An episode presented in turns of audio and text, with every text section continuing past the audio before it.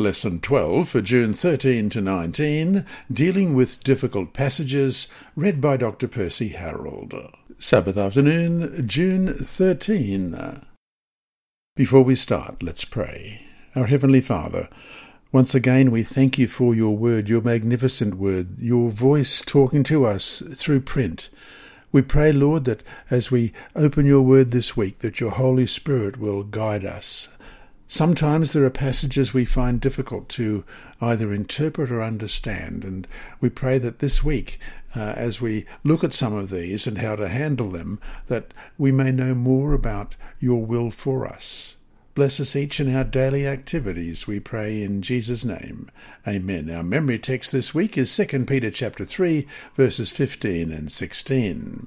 And consider that the long suffering of our Lord is salvation, as also our beloved brother Paul, according to the wisdom given to him, has written to you, as also in all his epistles, speaking in them of these things, in which are some things hard to understand, which untaught and unstable people twist to their own destruction, as they do also the rest of the Scriptures Let's read that again, 2 Peter 3 15 and 16. And consider that the long suffering of our Lord is salvation, as also our beloved brother Paul, according to the wisdom given to him, has written to you, as also in all his epistles, speaking in them of these things, in which are some things hard to understand, which untaught and unstable people twist to their own destruction, as they do also the rest of the Scriptures. When discussing the Apostle Paul's letters, Peter writes that in them and in some other places in Scripture there are some things hard to understand. These words are twisted or distorted by ignorant and unstable people to their own destruction. Peter does not say that all things are difficult to understand, but only that some are. And we know that, don't we? What honest reader of the Bible hasn't come across texts that seem strange and difficult to understand? Certainly, at some point or another, we've all had this experience. That's why we will take a look this week not so much at difficult texts per se, but at what might be the reasons for these challenges and how, as faithful seekers of truth from the Word of God, we can work through them. In the end, some of these challenging statements might never be solved this side of heaven. At the same time, the vast majority of texts in the Bible present no difficulty whatsoever, and there's no need to allow the small number of difficult ones to weaken our trust in the reliability and authority of God's Word as a whole.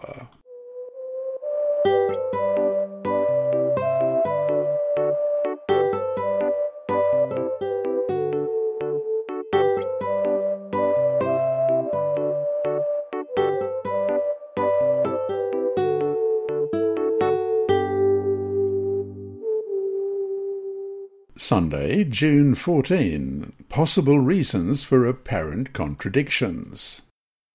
Question. Read 2 Timothy chapter 2 verses 10 to 15. Paul admonishes Timothy to be diligent and to be accurately handling the word of truth.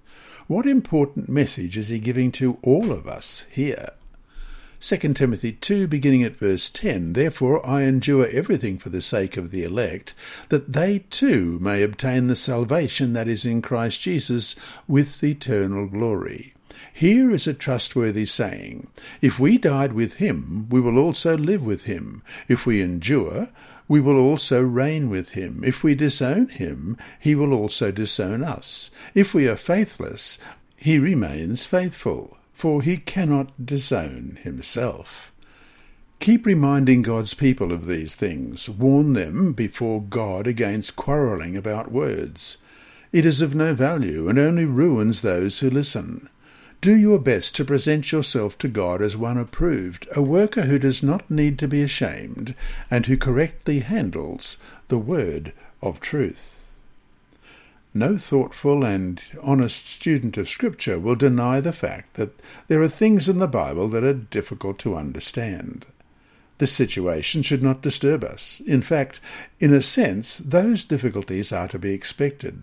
After all, we are imperfect and finite beings, and no person has a comprehensive knowledge of every area of learning, let alone of divine things.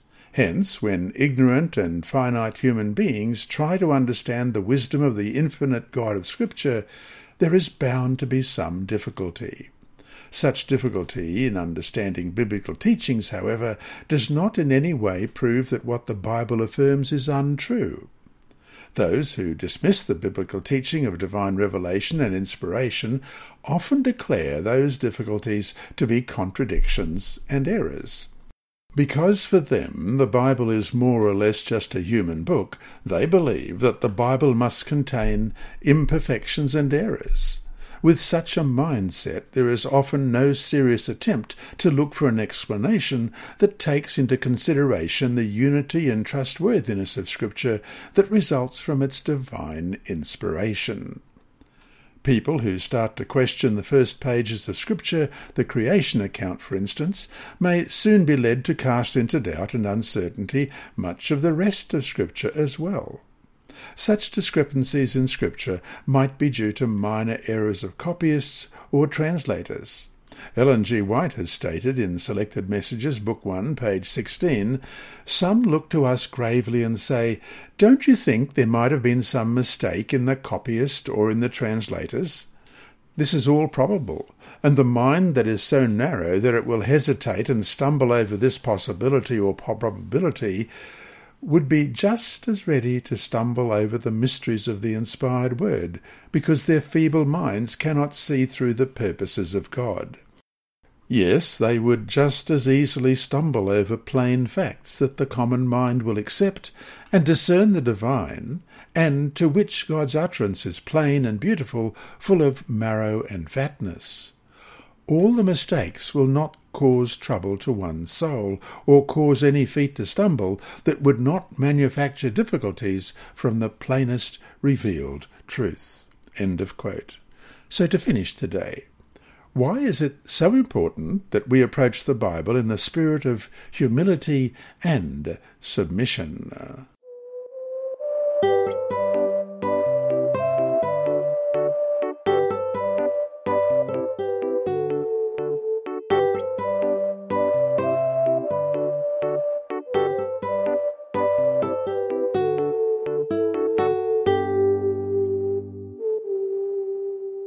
Monday, June 15.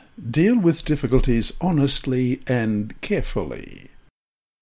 Have you ever had the experience of coming across a text or set of texts that you don't understand or found difficult to harmonize with other texts or reality in general?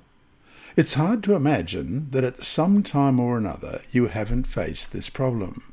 The question is, how did you respond, or, even more important, how should you respond? Question. Read 1 Chronicles 29:17, Proverbs 2:7 and 1 Timothy 4:16. What are these texts saying that can apply to the question of how we deal with difficult passages? 1 Chronicles 29 verse 17 I know, my God, that you test the heart and are pleased with integrity.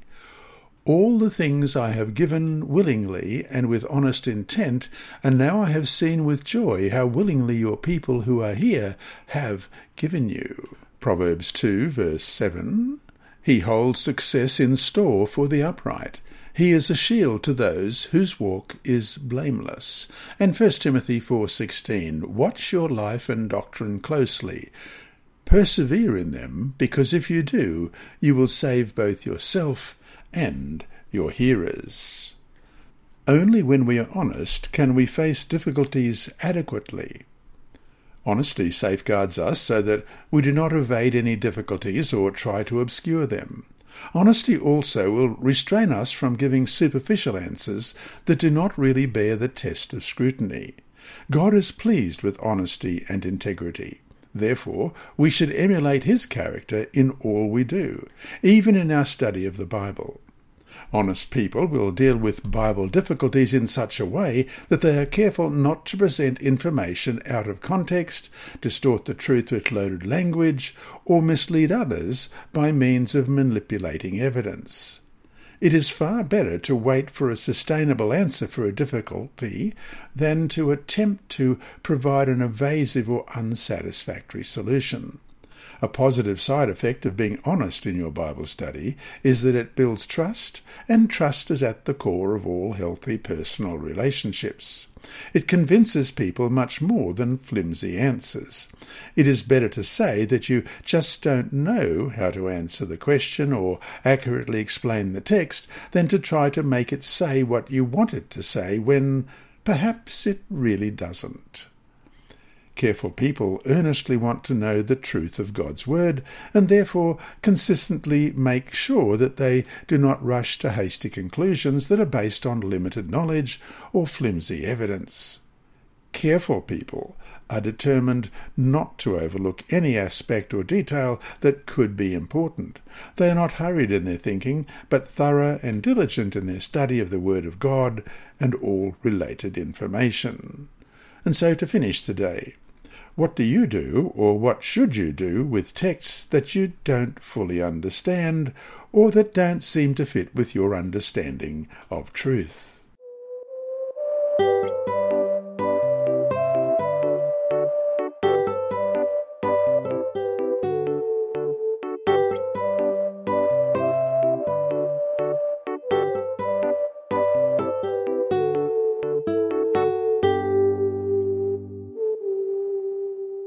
Tuesday, June 16. Dealing with difficulties humbly.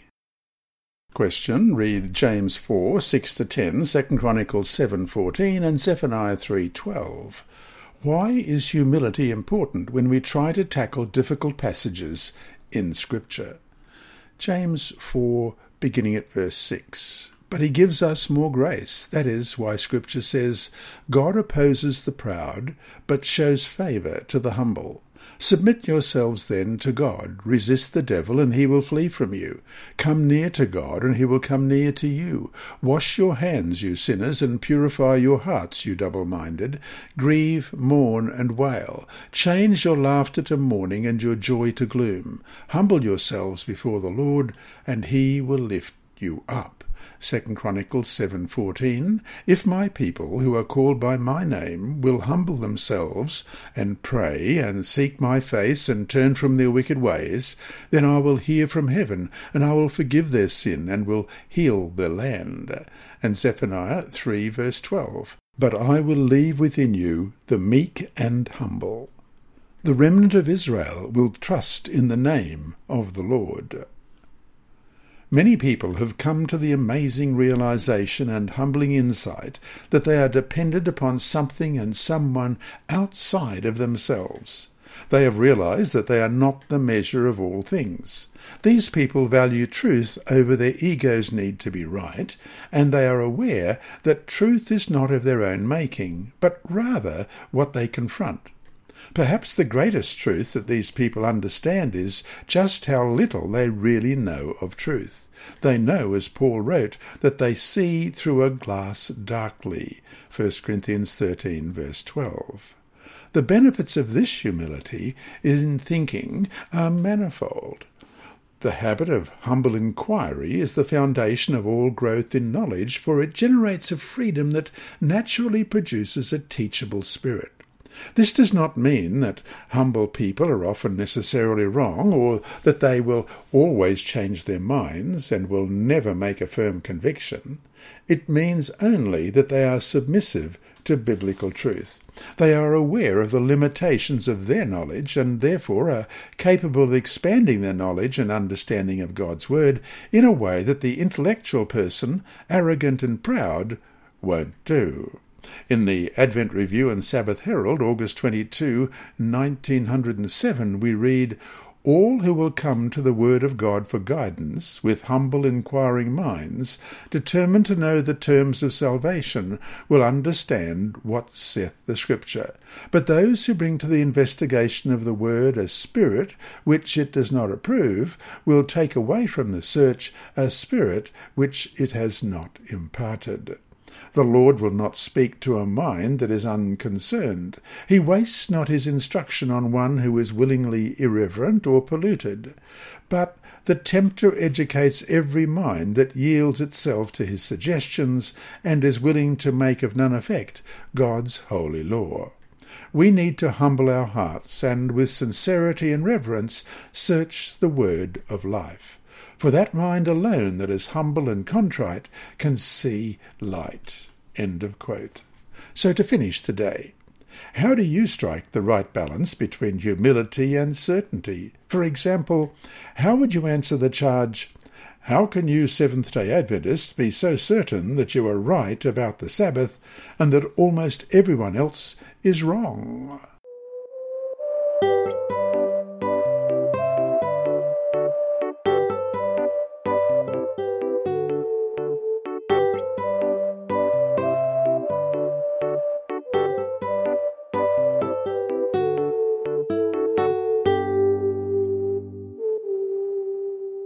Wednesday, June 17.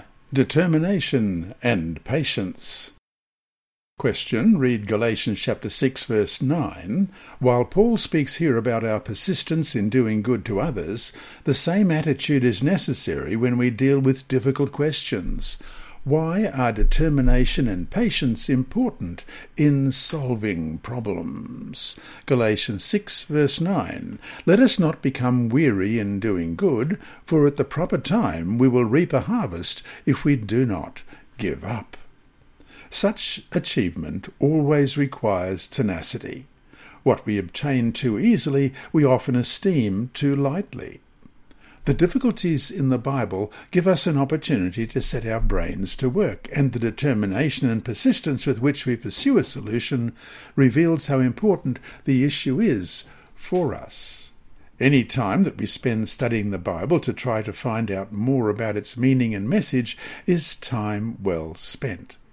Perhaps the experience of diligently searching the Scriptures for an answer, even for a long time, will be a greater blessing than the solution to the problem if we eventually do find it. After all, when we find a solution to a vexing problem, it becomes very precious to us. The fact that you cannot solve a difficulty quickly does not prove that it cannot be solved. It is remarkable how often we overlook this evident fact. There are many who, when they meet a difficulty in the Bible and give it a little thought and can see no possible solution, at once jump to the conclusion that the problem cannot be solved. Some start questioning the trustworthiness of the Bible altogether. But we should not forget that there may be a very easy solution, even if we in our limited human wisdom or ignorance don't see it. What would we think of a beginner in algebra who, having tried in vain for half an hour to solve a difficult problem, declares that there is no possible solution to the problem because he could find none? The same is true for us in our study of the Bible. When some difficulties defy even your strongest efforts to solve them, lay them aside for a while, and in the meantime practice what God has clearly shown to you. Some spiritual insights are gained only after we have been willing to follow what God has already told us to do. So, be persistent and patient in your study of the Bible. After all, patience is a virtue of the believers at the end time, as we read in Revelation 14, verse 12. This calls for patient endurance on the part of the people of God who keep his commands and remain faithful to Jesus. So, to finish today, what can we learn from other people who have diligently and patiently studied challenging Bible passages? How can we encourage others not to give up their search for truth? Why don't we have to be afraid when we come across a difficult passage in Scripture?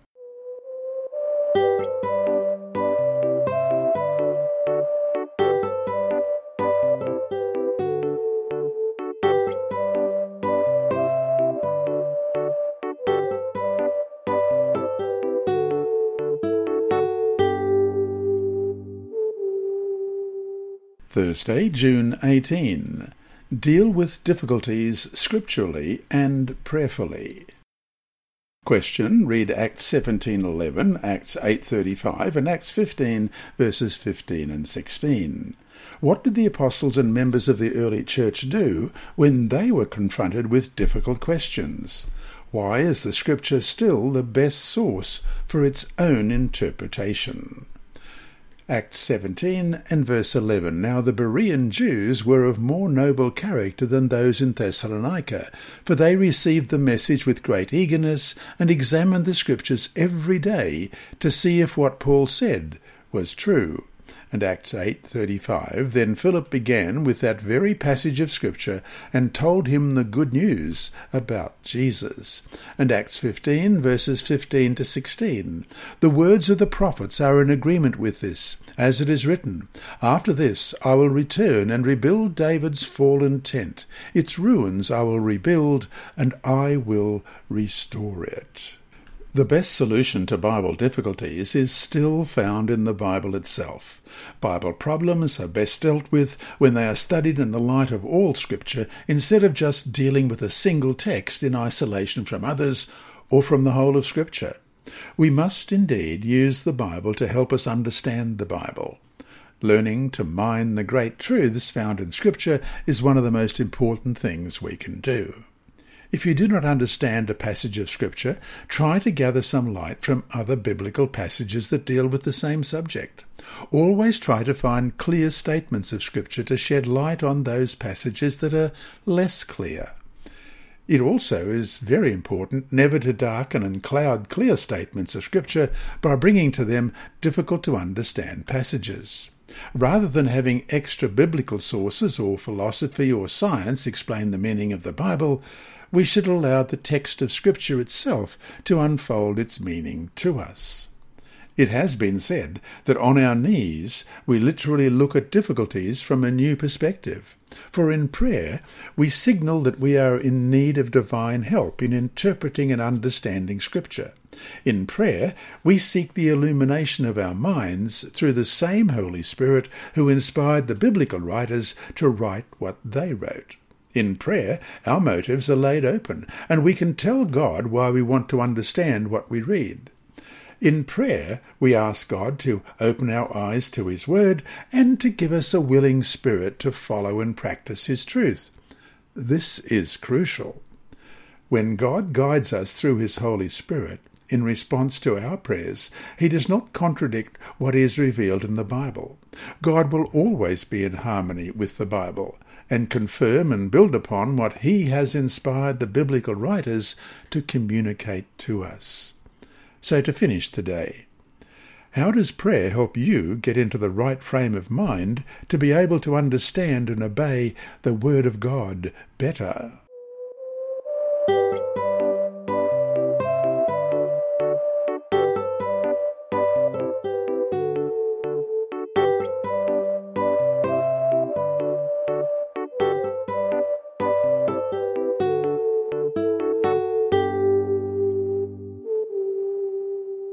Friday, June 19. We're reminded here that there's a beautiful chapter in Steps to Christ, What to Do with Doubt, on pages 105 and 113. We'll read a little bit of that later on. In the Bible are many mysteries that finite human beings find difficult to comprehend and that are too deep for us to explain fully. This is why we need a humble mind and should be willing to learn prayerfully from Scripture. Faithfulness to Scripture allows the biblical text, even though its meaning goes against our grain, to say what it actually says. Faithfulness to Scripture will respect the text rather than alter the text. Yes, some actually change the text themselves or evade its true meaning. In Steps to Christ, pages 110 and 111, we read, When the Word of God is opened without reverence and without prayer, when the thoughts and affections are not fixed upon God or in harmony with His will, the mind is clouded with doubts, and in the very study of the Bible, skepticism strengthens. The enemy takes control of the thoughts and he suggests interpretations that are not correct. Whenever men are not in word and deed seeking to be in harmony with God, then, however learned they may be, they are liable to err in their understanding of Scripture, and it is not safe to trust to their explanations. Those who look to the Scriptures to find discrepancies have not spiritual insight. With distorted vision, they may see many causes for doubt and unbelief in things that are really plain and simple. End of quote. And that brings us to our three discussion questions for this week. One, why are the attitudes toward the Bible that we discussed this week so foundational for a proper understanding of Scripture? What other attitudes toward the Bible do you believe are crucial in helping you better understand it? Two, why should we not be surprised to find things in the Bible that are hard to understand and explain? After all, how many things of the natural world itself are at times hard to understand? To this day, for instance, water, water is filled with mysteries. 3. As Adventists, how can we answer the question of Luke 23:43, where according to most translations, Jesus is telling the thief that he will be in heaven with Jesus on that day? Let's just read that now. John 23 verse 43, Jesus answered him, Truly I tell you, today you will be with me in paradise. What are honest ways to respond? How, for instance, can texts such as John 20:17, Ecclesiastes 9:5, and 1 Corinthians 15:16 to 20 help us understand the issue in question here? John 20 verse 17. Jesus said, do not hold on to me, for I have not yet ascended to the Father. Go instead to my brothers and tell them, I am ascending to my Father and your Father, to my God and your God. And Ecclesiastes 9 verse 5, For the living know that they will die, but the dead know not nothing. They have no further reward, and even their name is forgotten. And 1 Corinthians 15 verses 16 to 20. For if the dead are not raised, then Christ has not been raised either. And if Christ has not been raised, your faith is futile. You are still in your sins. Then those who have fallen asleep in Christ are lost. If only for this life we have hope in Christ, we are of all people most to be pitied. But Christ has indeed been raised from the dead, the firstfruits of those who have fallen asleep.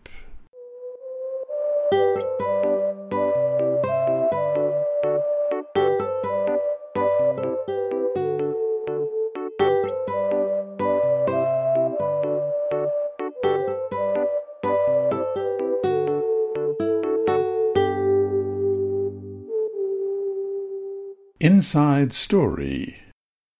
Our mission story this week is titled Factory Turned into School, and once again it's by Andrew McChesney of Adventist Mission. A prosperous Seventh day Adventist businessman wondered how his wealth could be used to improve his hometown, Chaichev, in western Ukraine. He brought several thousand copies of Ellen G. White's Steps to Christ and distributed them to every home in the town of 9,000 people. Then he did the same with The Desire of Ages and The Great Controversy. The local Adventist church enjoyed a good local reputation and its membership grew to 70. But the businessman, Stefan Dorjai, thought, what else can I do? One day he mentioned his conundrum to Vladimir Takarchuk, then Education Director for the Adventist Church's Euro-Asian Division, whose territory includes Euro- Ukraine and much of the former Soviet Union. Schools are one of the best ways to reach the world these days, Takarchuk replied. The businessman gazed steadily at Takarchuk. I have a building, he said. That's exactly what I want to do. In just three months, Dorjai transformed a factory building into an attractive three-story school with a beautiful sports field. The Happy Place Seventh-day Adventist School opened its doors to 36 children in 2016. In just a year, enrolment at the school, which teaches grades 1 to 4 and has a preschool, had doubled to 70, filling the classrooms to capacity. The sports field is one of the finest in town, and other schools send their children to participate in friendly matches. Each time children arrive, the Adventist principal announces, This is a special school. We study the Bible here and do not curse. So, before we play, would you like to memorize a short Bible verse? The children respond with a loud cry, Yes. On a recent day, the children eagerly memorized John 10:10, when Jesus said, "I have come that they may have life, and that they may have it more abundantly." The children quickly learned it and then repeated it, said Takarchuk, who was present and re- recounted the events surrounding the school. Then they played. 45 miles or 75 kilometres away, a much larger Adventist church of 300 members saw a flourishing school and asked one another, why can't we open a school? So they opened a school with 22 children in their town, Ilnicha. This is a remarkable story that is unfolding across the Euro-Asia division, where the number of church schools has surged from 14 in 2012 to more than 60 today. There are many reasons why schools are opening quickly now, but one of the main reasons is it is the right time and the right place for God to fulfill his plans, said Mikhail Kaminsky, president of the Euro-Asian Division. A 13th Sabbath offering in 2021 will help expand several church schools in the Euro-Asia division. Thank you for allowing God to use you to spread the gospel. So, wherever you're listening to this lesson, whether it be in the Ukraine, in Germany, in the United Kingdom, in the United States, in Ghana, in Kenya, uh, in uh, Zanzibar, um, in South America, in Peru. I know there are a lot of people listening in Peru and Chile. Um, and the Caribbean, in Barbados, uh, and Trinidad, and in uh, the Virgin Islands, and in South Africa, and where else? In every part of the world, in the Middle East, people are listening to the reading of God's Word each week. May God bless you, and may I thank you for listening.